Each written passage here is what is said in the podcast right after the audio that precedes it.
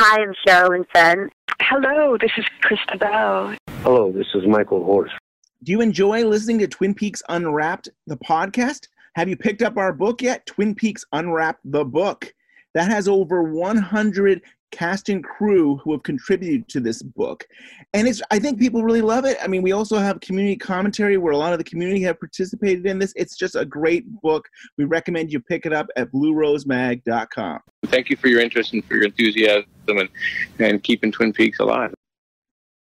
From the mind of David Lynch comes a modern day masterpiece, so startling, so provocative, so mysterious that it will open your eyes to a world you have never seen before.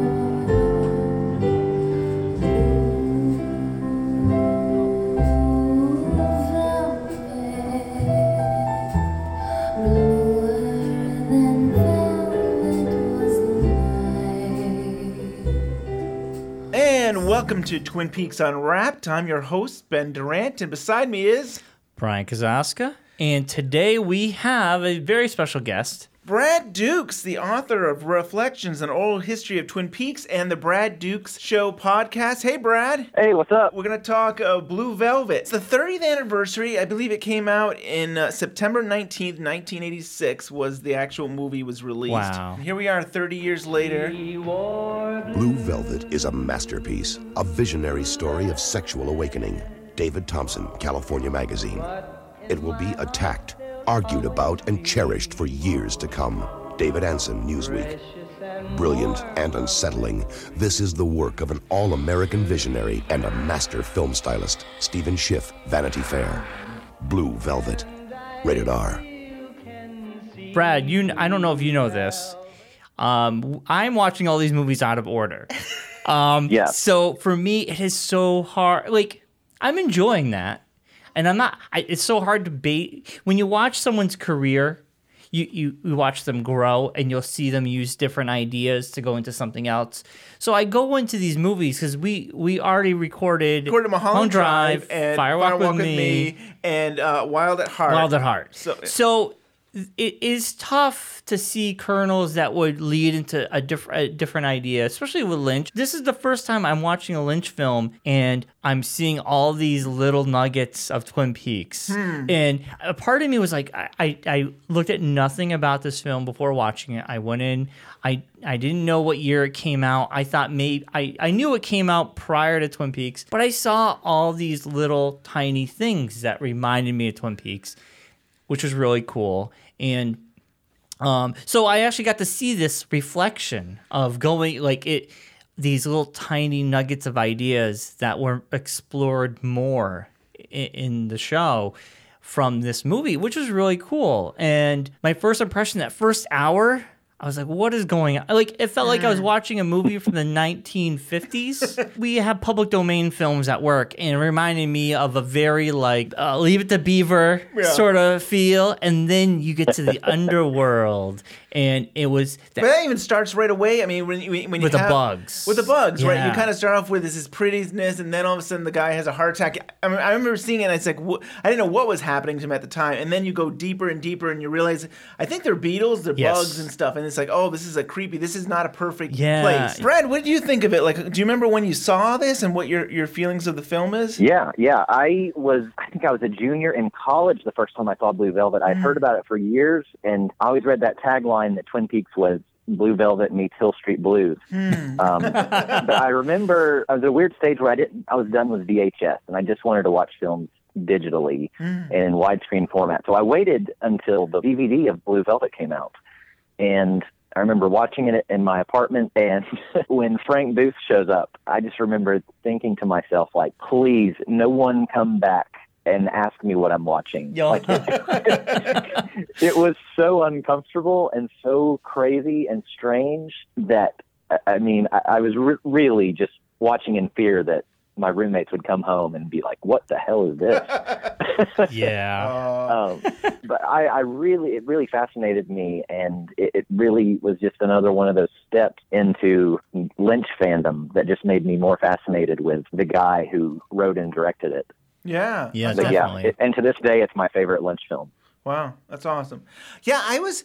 I think the first time I saw it was probably in 1994. I was a freshman in college, and I was taking a film class, and so we had to study this film for uh, Oh, the aesthetics and stuff. But it was interesting to be like, okay, the director is is taking uh, doing a close up, or they're doing extreme close up with the bugs, or you're doing Yeah. a low shot, or why are they doing a high shot? So we were analyzing the whole film. But I had already seen Twin Peaks by that time, and I think I'd seen Elephant Man. So I was like, oh wow, I could see another Lynch. That's Little did I know how crazy this film would be. I mean, And did you guys feel watching this film? I was just like, his shots was so on point with this film. He did such a great job making you feel like b- before it gets crazy, like comfortable. And like the shots, very, in the music, it felt like one of those films, those like 50s, 60s sort of feel. And yet, he did such a great job and it's very well filmed. I mean, I can't compare it to anything other than what I've seen. It's just nicely shot. Everything about it was Oh, yeah. nice, you know? The colors really pop. Uh, that's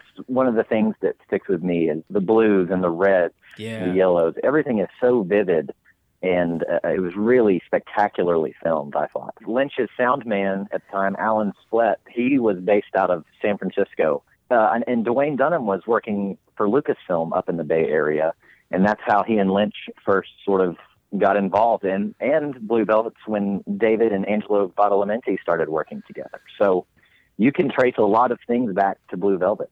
No, Yeah. nice. And that was was that Badalamenti doing the whole score in that film? it was. Wow. And, uh, I only recognize parts of his style, but when it was the normal, when the film was kind of perceived as normal, like I would just say normal Lynch, like nothing crazy was happening, it sounded, it didn't sound like him.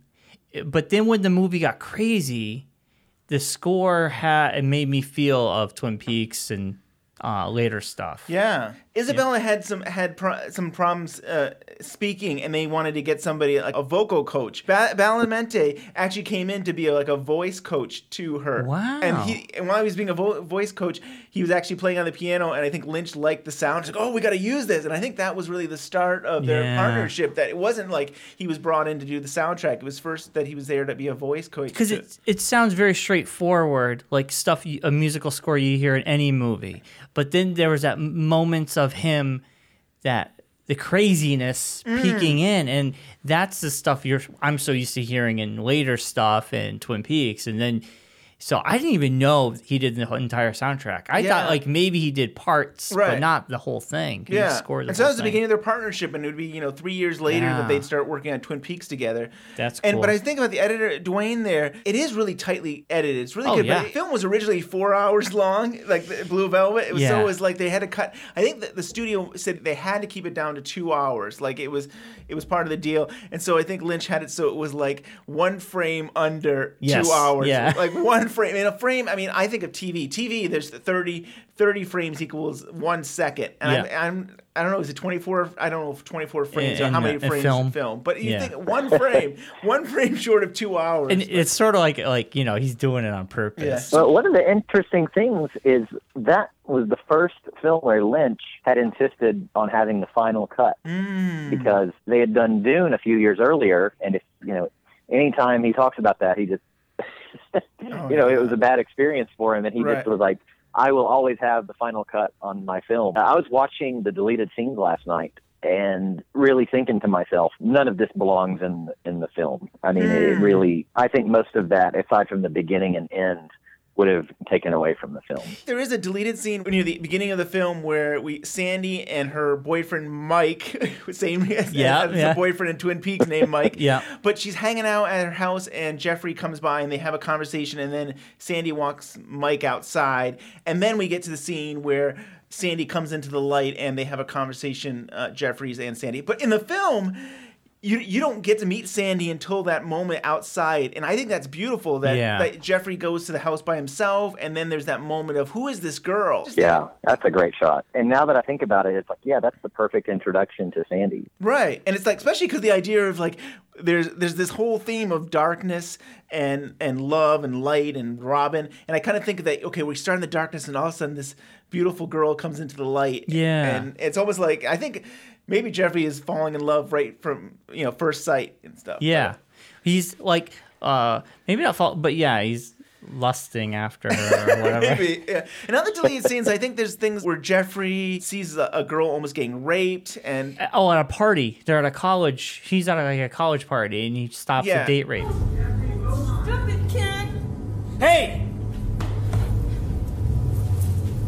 Leave her alone! Jeffrey, he, he gets up out of bed and he starts crying, and I think this is the moment he's like, "Hit me." Hit me, and he doesn't want to. He doesn't want to be, you know, Frank. Frank. And if that scene was kept in there about being at, at the party and stopping a date rape, that could give us a little bit more of his personality. But I don't think we needed it. But reading that does help me, you know, understand his character even more. But what did you guys get out of that? What, what do you think he was crying about? I think he's probably crying about a lot of things. Um, Yeah.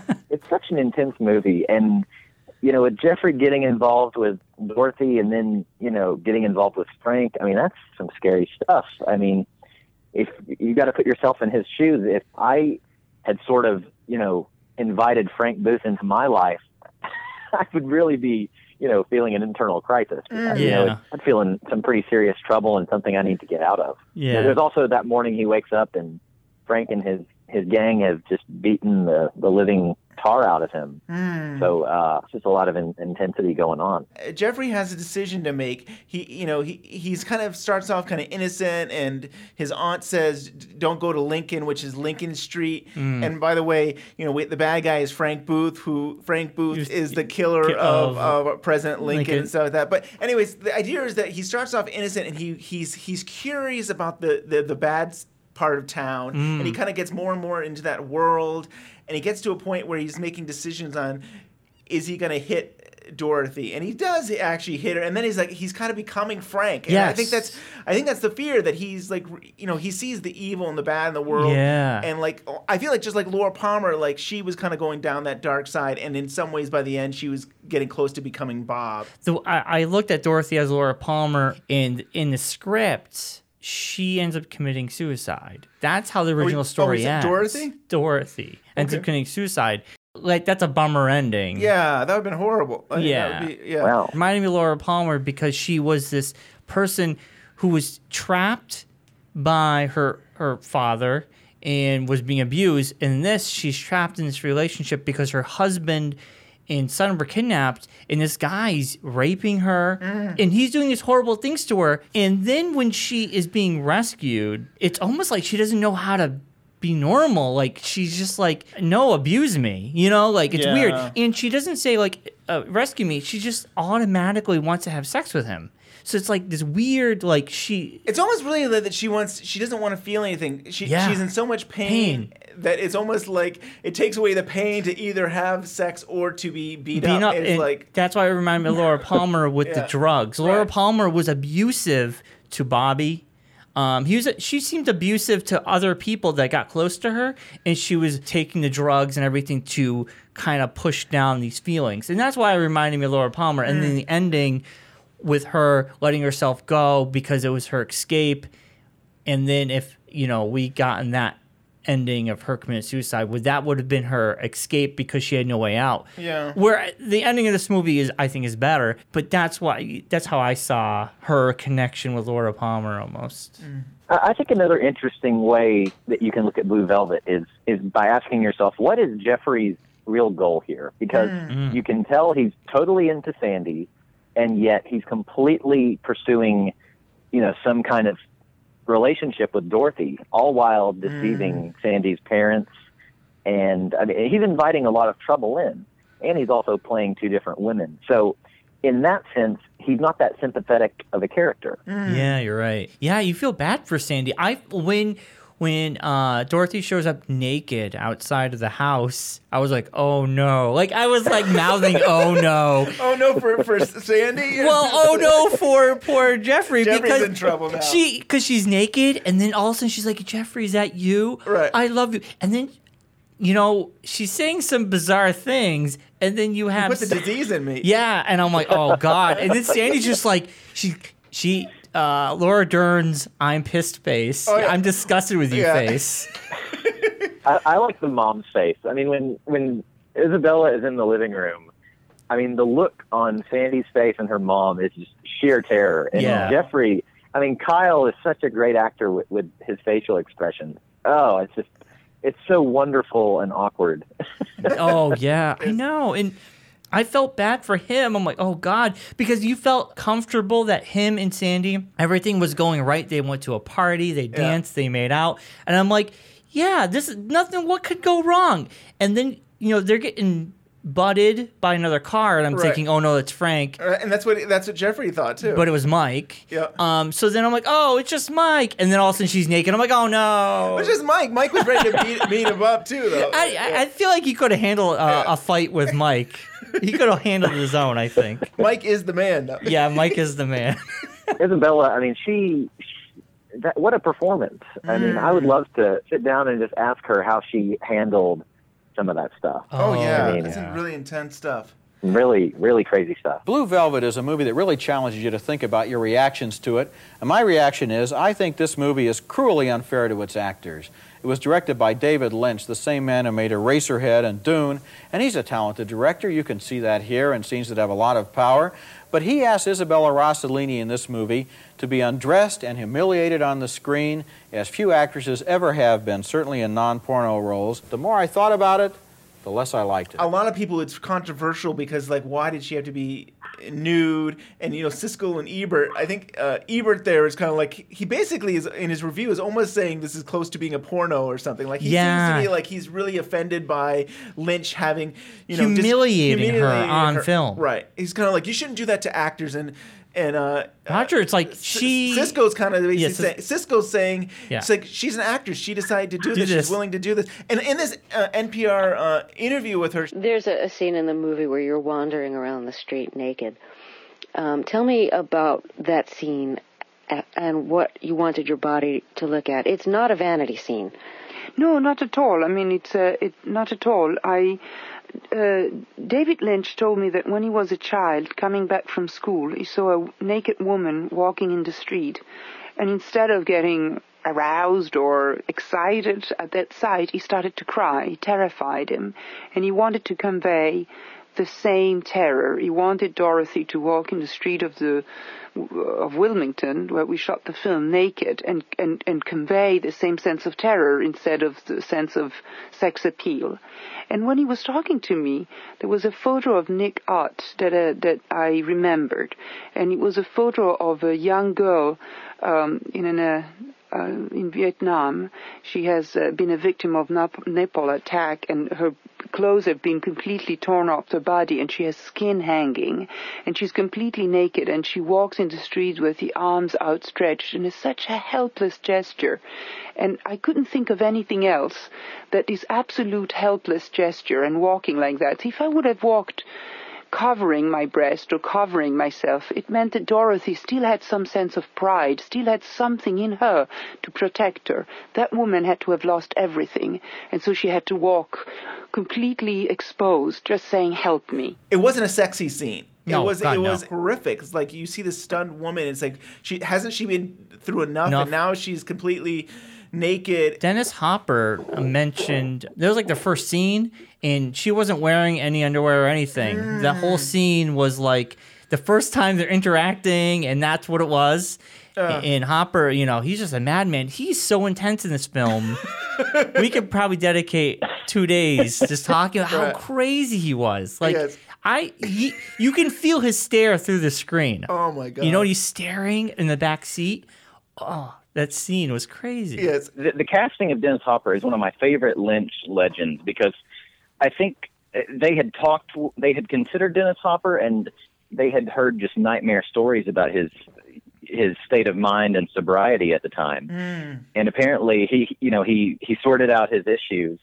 And he called David Lynch and said, "You have to let me be Frank because I am Frank." Yeah. David Lynch was really kind of scared of him, and it's like I don't know if I want him uh, him to be a part of this, but uh, Yeah, and he, he is amazing in this film. Oh, he is. And Lynch was laughing during that scene when they first, you know, he's kind of he's raping her. and- Isabel, I'm. Isabel, yeah. She was saying how Lynch was just laughing during that scene, and she never knew why. And she'd asked him after the fact, and he said it was just so ridiculous. Oh, my. And I guess she said when she rewatches it now, she laughs. Huh. Because it was so ridiculous. Like for some reason Lynch thought it was comic not comical, haha, but maybe just absurd. Like the whole thing was absurd, and that's why he thought it was funny. Yeah. So it's an interesting story. Right. It is absurd. I don't know if I could laugh at it, but I guess No. if you're the actor or the director, I guess it's a little bit different.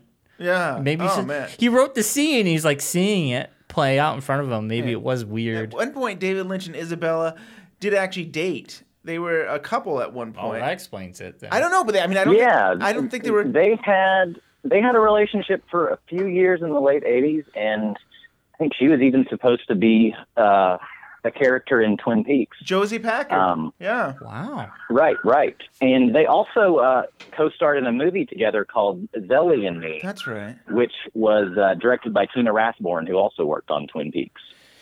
David Lynch, the actor. I mean, Wow. and I saw the word uh, Gordon. Was it Gordon? I saw I saw like Gordon. There's a detective named Gordon on a piece of paper, and I thought of him. Oh, like Gordon there's Cole there, Gordon yeah, Cole.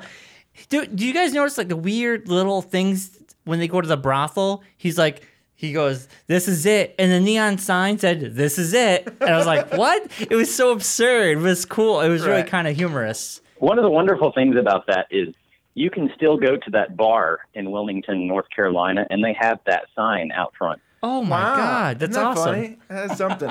there seems to be a family dynamics in the movie. Like we have Frank, sometimes the father figure in a strange way, Mhm. and he's saying "mama" to uh, to Dorothy, and then I think Jeffrey. So Jeffrey, after he has sex with Isabella and he slaps her, the very next scene is he's holding onto a hat, which is a little kid's hat. And I feel like that's the end of his innocence. At least in the beginning, he seems like he's kind of the child and he's growing up to be a man. But it seems like there's this weird family dynamic between the three of them. Yeah, Frank is like uh he's had he has mother issues, I guess. I don't Oh, yeah. know. Yeah. yeah.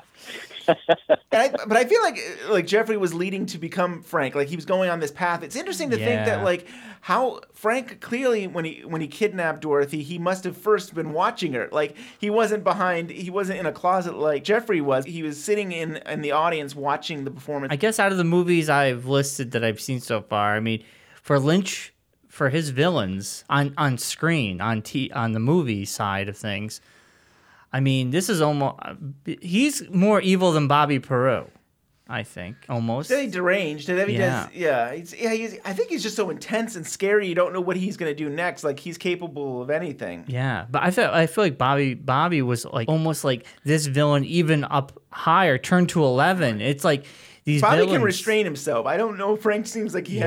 has no restraints on. That's true. And I thought about that scene where uh, Jeffrey and and Sandy are in the car, and there's actually a church in the background, and there's church music, and Jeffrey goes talks about how why are there people like Frank? Why are there people like Frank? Why is there so much trouble in this world?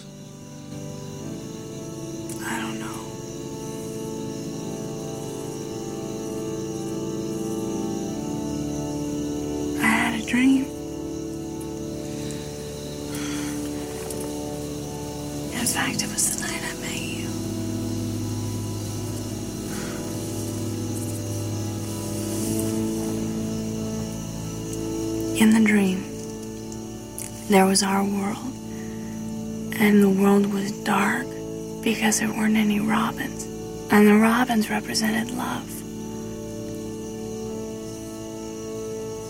And for the longest time, there was just this darkness. And all of a sudden, thousands of robins were set free, and they flew down and brought this blinding light of love. It seemed like that love would be the only thing that would make any difference.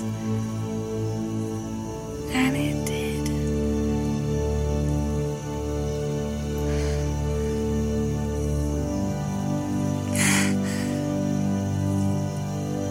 So I guess it means there is trouble till the robins come. If you can hold on to love, maybe that can conquer. Another Twin Peaks sort of uh, theme. Did you guys know, like the the flame? They show the candle with the flame, kind of like reminded me of Twin Peaks with the fire. Yeah, yeah. And it was weird that you would see it briefly and they cut away, and then we saw briefly in the middle of the movie uh, Jeffrey's dad in the hospital, but it was like all deranged, and it was interesting. We only saw his father like once or twice. Mm, and I, right. I thought maybe we'd see more of his dad, but Yeah, maybe it was uh, uh, cut it out. Yeah. Could there be a theory that this whole thing was a dream? I mean, there's definitely talks about daydream, like and Sandy dreaming, and then and then like there's a scene where Jeffries is dreaming about hitting or Frank hitting, and then at the very end of the film, his eyes are clo- well, first we're in Jeffrey's ear, and we come out of his ear, and his eyes are closed, and he wakes up, and the Robin has come, and That's what I was gonna ask you guys. That moment when he's laying there, I'm going to myself, "Oh no, was this like him daydreaming?"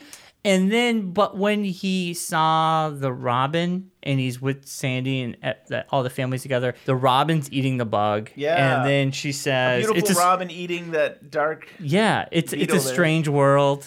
And I was like, "Okay, it's not a, a dream." Brad, what did you think? Did you think he was daydreaming at the very end? No, I, I don't uh, interpret the film as a dream at all. I Yeah. uh, I kind of view that, and strangely enough, it's one of the few Lynch movies that ends on a positive note mm. with you know the the protagonist looking forward to a bright future. So it is is very unique in that regard. Yeah, and some people make fun of the Robin that it looks robotic and stuff like that. But I think Lynch has come out and say, no, this supposed to be a real Robin. And But it looks like- fake. But he's not. I know. But some people are like, oh, it's not really a happy ending because it's a fake Robin. But it's like that's what they got. I yeah, mean, yeah. it what is is what it? it what- is. It yeah, is, but it's hard to train a robin. You know, it was full circle with the robins because you ha- we we saw the bugs in the very beginning. Mm. She says the dream and the whole quote, and it seemed that love would make any difference, and it did. So I guess it means that we're in trouble until the robins come. And then Mm. when we saw the robin at the very end, and it had the bug in its mouth, Right. th- those clues, I had a dream clues, you know, weird little things, and then it would happen at the end, sort of like a Twin Peaks with his dreams and stuff like that. So it was Yeah. interesting. I'm like, why are they zooming into bugs? Right. And I was like, oh, it's like the underbelly of Right. the town, you know? Yeah, I didn't think about this until you just said this, but it's interesting that yeah, we start off going deep, deep, deep under uh, you know, in the ground and stuff like that. And the end of the film, it's actually brought to our attention. A bird has to sweep up out of the ground and bring it up above. So now it's no longer. Really, the idea is that this this evil, this bad things. We're all awakened now. We all understand that there is bad stuff, and but at the same time, there's this Robin that represents love can maybe conquer the evil bad things. Yeah, and Jeffries brought the love of Sandy, you know, their love they had for each other. Well, they fell in love, I guess, and they're Yeah. together at the end. So it's sort of their love conquered, conquered all. Yeah, in this bug theme, we also have Jeffrey is like the bug man. He's he's the pest control. Like he he he helps his father out. Oh yeah, and Yep. so yeah, so it's kind of funny that the first uh, uh, meeting with Dorothy is that he comes in dressed as a pest control, but the idea that he's gonna get rid of the bugs. I totally forgot about that. And and he's going to have to have an awkward conversation with Sandy to explain Ah. what happened with with Dorothy. I think she knows what happened. How that yeah, that cra- could have been a, a button scene or something. Oh. Yeah. Well, there was that one scene with the phone calls, like, I messed up. I'm so sorry. And she's like, I forgive you. It's like, Yeah. you're just like that. You're just gonna forgive. Uh, you know. Uh, Well, yeah, he, he went to the hospital with her. Yeah, and he was sort of like, I didn't know what to do. I don't think, yeah, she really understands what he did. Do we want to talk about more about c- compare how it's similar to Twin Peaks in some ways? You can say it's a lumber town. Lost, lost, lost, hammer in the pines, lumber town. Did you guys feel like when Jeffries is in the diner, you know, and he's talking to Sandy, it sounds like a young uh, Dale Cooper. Yes. He's Cooper in training. Cooper in training. And, det- det- Totally. Detective there. and I'm like, this could be a prequel. If you Yeah. just change all the names, this could just be this could be the D- Dale Cooper book. Yes. You know, his first case as a teenage, uh, as a young man. I completely agree with that. I mean, obviously Kyle plays both characters, but I mean, it almost does seem like you could change just a few little things and it could be a Cooper prequel. Yeah. Val Kilmer, I guess, was, you know, considered. Hmm. And Val Kilmer read it and he said this was it was too trashy for him. Wow. He I said it was didn't know porno. It was too. It was too much. But was this the first time Kyle MacLachlan and David Lynch worked together? No. No. It was So- Dune. Dune. Yes. Was, So okay. before this. But I feel like this, if Val Kilmer had played that role, would we still have seen Kyle MacLachlan in Twin Peaks? Would th- that have changed the history or Right. no? You know, because I feel like there's so much of Dale Cooper in this character, a young Dale Cooper. Yeah. You know, I don't know. Maybe Lynch would have always thought Dale Cooper would have been that person. Right. I don't know that history, but it, it's interesting if Val Kilmer Right. had played it. And some people say that Mark Frost mentioned to David Lynch, like, "Hey, you should think of Kyle as Dale Cooper and stuff." But yeah, I it, that's a good question. I mean, Yeah. it, you you could have looked at Dune maybe and said he'd make a good Cooper, but definitely this movie he feels more like a detective and he's solving a case. And I do like how he he'll sit down and like let's let's unravel what we got now. And this happened, and there's yeah. drugs, and there's this, and it, it's kind of cool. I mean, it, was, it definitely feels a little Cooper-ish. yeah. Yeah. I did find out that Frank Booth, he says uh, fuck 56 times. He, he Is said that, is that all? he says it 56 times and there was an interesting story. Dennis Hopper claimed that David Lynch would never say the word fuck during filming. He would simply point to the line and say that word. Dennis Hopper thought it was very peculiar that he wrote the script, but he wouldn't say the word. Hmm. Dennis Hopper said it so much by the end of the film, the word meant nothing to me. Like it Hmm. was just like, you know, he was saying it so much, and I'm like, it was just weird sounding by the end. It was like, oh my god, and it didn't dawn on me. The reason he didn't try to shoot uh, Jeffries through the door was so crazy. He said, "I'm only I only shoot when I see the whites of their eyes." Oh yeah. So it's like, oh, he, he's a psychopath. He wants to see them die. He wants to see them. Right. But the violence at the end, David Lynch always goes all out. Because in um, Wild Wild at Heart, it was crazy. And this, you saw the brains going across the Oh, carpet. I mean, what did you guys think of that ending with the guy just standing there? I didn't understand why the guy in yellow was standing there. Was he had a head wound of some sort? Yeah, but he was like so. out of it. He definitely was dead. I mean, I think. But he, he was sta- he was like kind of uh, and he's standing because he steals his gun, and then he falls over. I think he falls over when when Frank Booth shoots him. Doesn't he? I think. He Yeah, you're right. Yeah. Yeah. he shoots him again, and then he falls over. Right. It's like Lynch goes all out with the violence. He doesn't Yeah. do violence, I mean, real violence like that a lot. Like it's not gratuitous. It's just like one part of that film has it, and it's just Mm. out there. Yeah, the Siskel and Ebert thing. How Siskel, I th- Siskel would say that that Lynch likes to uh, kind of do a roller coaster, likes to play with your emotions. You know, like I agree with that with this film. Yeah, and I think he does that a lot. I feel like he's done that in Lost Highway and other films where it's just kind of a, there's a moment where it's just so intense, and you're like, whoa. Another Twin Peaks moment, uh, the random song, and then when Ben starts singing, Go to sleep, everything is alright.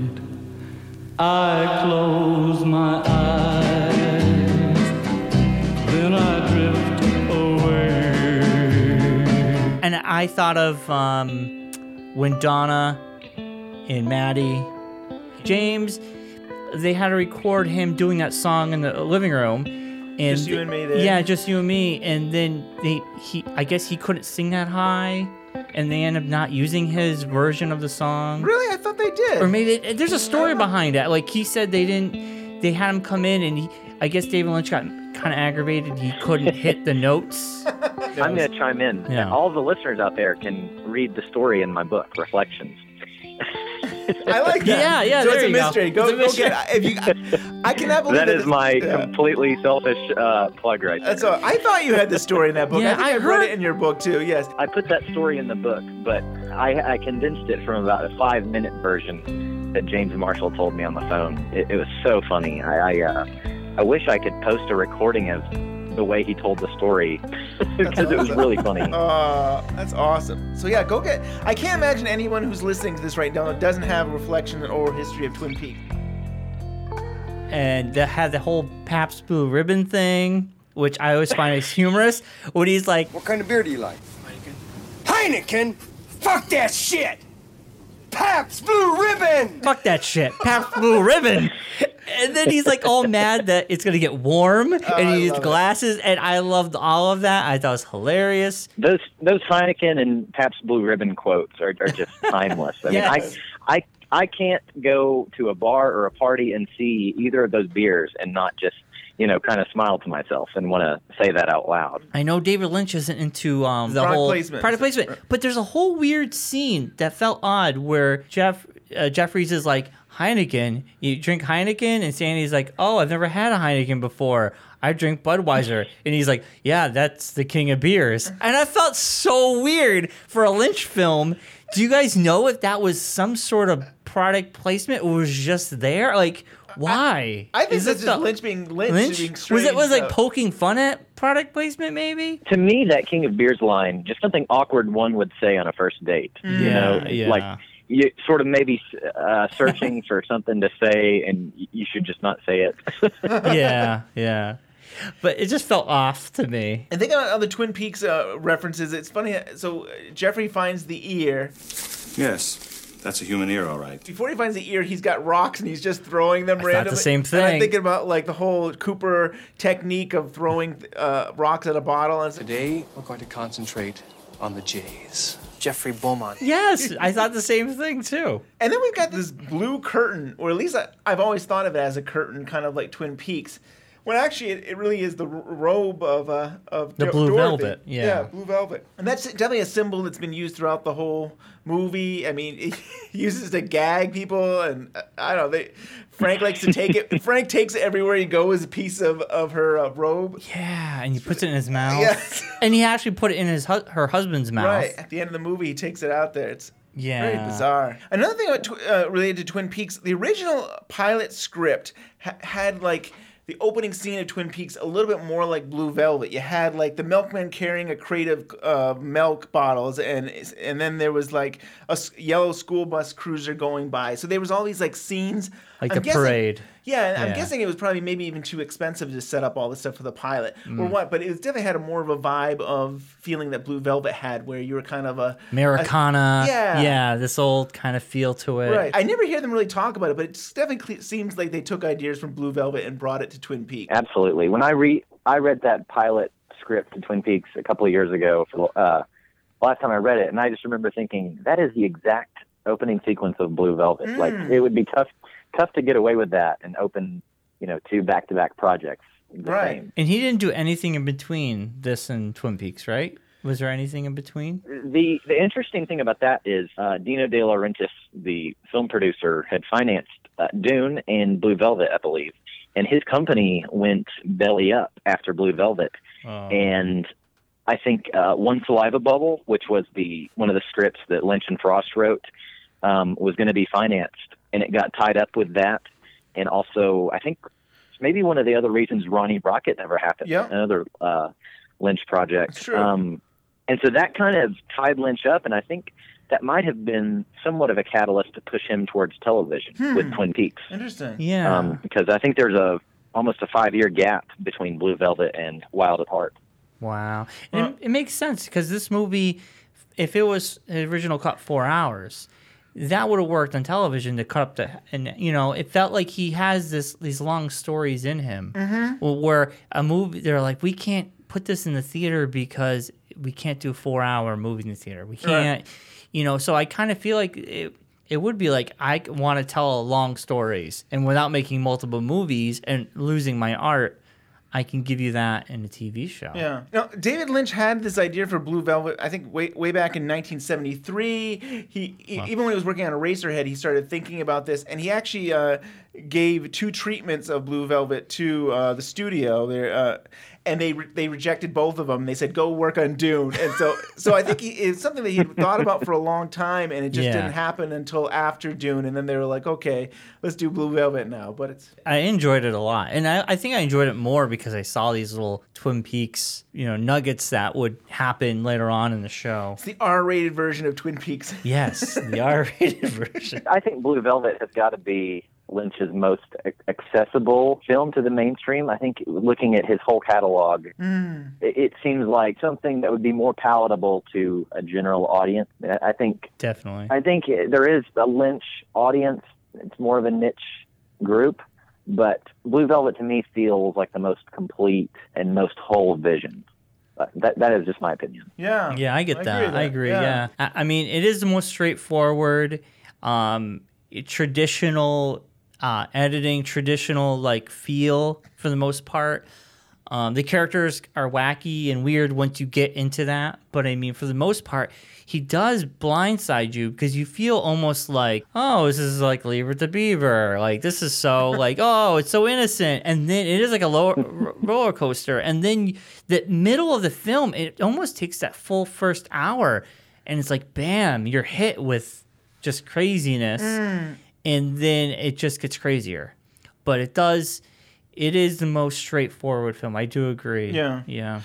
Maybe you can think about Twin Peaks that like Twin Peaks starts off as like, oh, it's wholesome, this wholesome town, and murders don't happen in this town, and nothing, you know, it's just a really sweet, good town, and you know, there's no drugs, there's no nothing, and then Cooper comes in and he investigates it, and you start realizing there's shady stuff going on everywhere in this town. Yes. Everybody's do- backstabbing each other, and there's you know Cheating on each other. right. It's not as wholesome as we thought. Yeah, love triangles everywhere, and sort of and Blue Velvet. Yeah, I mean, you brought this up, Brad. I mean, it's like, yeah, Jeff, he he's with Sandy, sort of, but Sandy's with Mike, but they kind of like each other, and yeah, it's like everybody was kind of with everybody, you know. Like Donna, Donna was with Mike, but then she went with James. Yeah, yeah. Yeah. No, I was watching the DVD version of Blue Velvet, and uh, they were like, "Oh, we don't know if we have these deleted scenes." And all they were showing was still pictures of deleted scenes. And then we get to the Blu-ray where they were able to recover these these deleted scenes. I was reading Lynch on Lynch, you know, kind of prepping for this,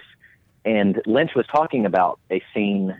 I guess it's the first scene in the deleted scenes of Blue Velvet, and he thought it was long gone. And uh, it's really cool that they found all that footage. I think he was under the assumption it was completely destroyed up until I guess five or six years ago. Yeah, isn't that something? Wow, that's really cool. So, Brad, this is your favorite of the Lynch films. I mean, this is it is a really good film. I think it's it probably it, for me it's probably up there as well as as one of his best. How do you think soci- our society thinks of, of this film? Lynch did get a Best Director nomination uh, at the Oscars for Blue Velvet. Hmm. I mean, it, it really did strike a chord with a lot of people 30 years ago. Um, it, it's it, it's weird to think of it in terms like that. That that was 30 years ago, Mm. and and that film was 30 re- years removed from the 50s. If you think about it like that, I don't know. I mean, I, I watched it probably last month, and uh, everything rang true with me. It's got you know an incredible villain. I think it's one of Kyle's best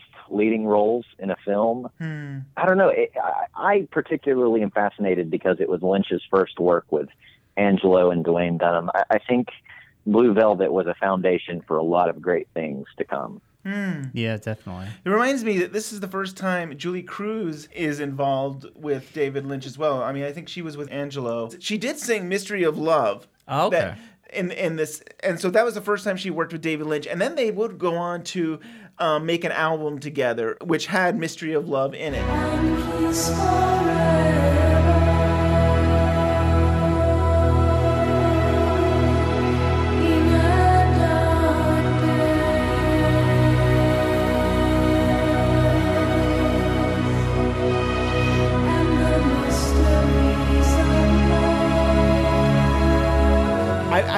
That Kylo was naked in this film. I mean, like, Oh, you do see his butt. Yeah, yeah. yeah, but it's like, wow. That's funny because I mean, you know, we talk about uh, Isabella and how she's nude, and there is some nudity for the, the man as well. Yeah. yeah. Yeah, like Brad, I'm glad nobody walked in when you're watching it. Like it's like yeah, there's certain parts like I watch it by myself. My girlfriend was working in the other room, and Blue Velvet would you hear that a lot. So I'd be singing that around the house. You want to sing it when you hear, you say Blue mm. Velvet. That song just goes right into my brain. It, it is a little bit tamer in this day and age, almost. It is a little bit. I watched it again and I was a little more numb to it. It wasn't as. I'm still bothered by. Uh, Yeah, yeah, yeah. uh, Daddy wants to fuck. Yeah. so I mean, like, still that is like the way he is treating this woman and stuff. It's still very disturbing. That you know, beating her up and it's it's still pretty gruesome. I mean, for me, I mean, you guys said it.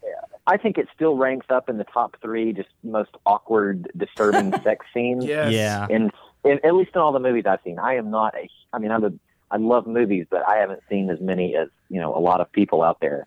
But I still am just really hard pressed to think of, you know, more than one or two scenes that are just more uncomfortable than Frank and Dorothy in Blue Velvet. You know what? You know what? One scene almost tops that though. This it's a Lynch film. It is a Wild at Heart with with Bobby Peru and uh, Laura Dern. Yeah. I can't remember her character's name now. Lola. Lola, and they're in the hotel, Yes. and he just saying he kept saying, uh, "Fuck me, fuck me," and it's like. It, get- he says it so much, and then he goes close up of his mouth and close up her, and I'm like, this is so awkward. This is so awkward right now. Like, if if my girlfriend walked in and be like, "What are you watching?" Like that is almost tops this. Yes. I think. I I don't even know which one comes first. Like they both are just so disturbing, and he's very good at giving us disturbing villains, Mhm. like these creepy guys, like bizarre creepy guys. Yeah. Um, there was one scene I want to talk about before we go. I was pretty, I was very impressed with. It was a car chase scene, which was edited very well, and I was like, "Wow, a car chase scene!" And this, like, it, it, it was like good. And then I read, a, I read about it. So obviously, the car stuff they filmed. You know the way the car was moving. I'm like, are they? Re- is he really filming in a real car? Like it mm-hmm. looks real. Like you can see the lights and everything behind him. Well, come to find out, it was a stationary car and they had people shaking it mm. and they were they had like the guys on the crew were taking lights and running past the car to make it look like they were passing streetlights That's funny. and I, honestly i watched it and i went this looks really good like i would never have known they were in front of a screen and shaking it the editing and everything i think was very well done to make it perceived as a real maybe like i'm like is he is there rigged in the car like they did such a good job Yeah, yeah. just i like the movie magic Yeah, I love that. And speaking about cars, it makes me think of the Twin Peaks pilot with you know Cooper driving into town and with Bobby and Shelley in the car because those were you know those were filmed in actual moving cars with Hmm. Lynch you know crouched down in the passenger seat. That's right. That's right. Isn't Yeah. funny? it, it really really fascinates me. Uh, you know, like you said, the magic of the movies and and how they make some of that stuff happen. yeah and he pulled it off really well i thought Brad, where can you be found? Yeah, you can find me on Twitter at Brad underscore D underscore. And if you want to check out my book, Reflections and Oral History of Twin Peaks, there's a link there. And then uh, I've got a podcast, The Brad Dukes Show, that is also linked from there. And uh, in the month of September, I should have a couple of very interesting guests. Ooh, Can, we- can, can we ask? Will it be Twin Peaks related? Uh, one of them will, and one of them is uh, will be showing up in uh, Twin Peaks 2017. That was not in the original Twin Peaks. That's exciting. Can't Yes. miss that. yeah Thank you to Brad Dukes, and everybody go check out the Brad Dukes Show with Duwayne Dunham, editor of Blue Velvet and Twin Peaks. It's a great show, some great stories. I really recommend it. Thank you to the amazing Silencio for their cover of Blue Velvet. You can get us at Twin Peaks Unwrapped on Twitter. We're Twin Peaks Unwrapped on Facebook, which we're getting a lot of likes and a lot of feedback on there. And you can email us at twinpeaksunwrapped at gmail.com. And you can send us an audio clip Yeah, if you like. We'll- feedback through audio. Yeah. yeah, we'll be back next week. And remember, it's a strange world. Let me uh, spend a second here talking to you about Blue Velvet. Now, this was uh, what a piece of work this was. Now, that must have that must have been fun filming that, right? It was great. Because you would just act like a maniac all day, right? That's all I did. Yeah. Yeah. And uh, what were you? What was that? What was it? Yeah. Well, actually, Frank was nuts, and he had a canister and a, and a face mask, and he was breathing stuff. a lot of all breathing, a lot Yeah. of breathing. Yeah. Probably Actually- an asthmatic. Probably, yeah, yeah, yeah. It was written as helium, Uh-huh. which would have made it really different. David Lynch, who directed it, wrote it. Yeah. And um, helium changes your voice, and we had some there. It doesn't get you high, though. Uh-huh. And so I tried it, and I sound a little like Donald Duck, you know. and uh, I said, David, it's really difficult for me to act with this, uh, you know, this helium. So if you want to dub that voice in later, let's go for it. But Mhm. right now, let me think of it as amyl nitrate or nitric oxide. And he said, what is that? And I said, just trust me on this one, yeah? So uh, that's what I did. I used a lot of Lee Strasberg sense memory and went for it.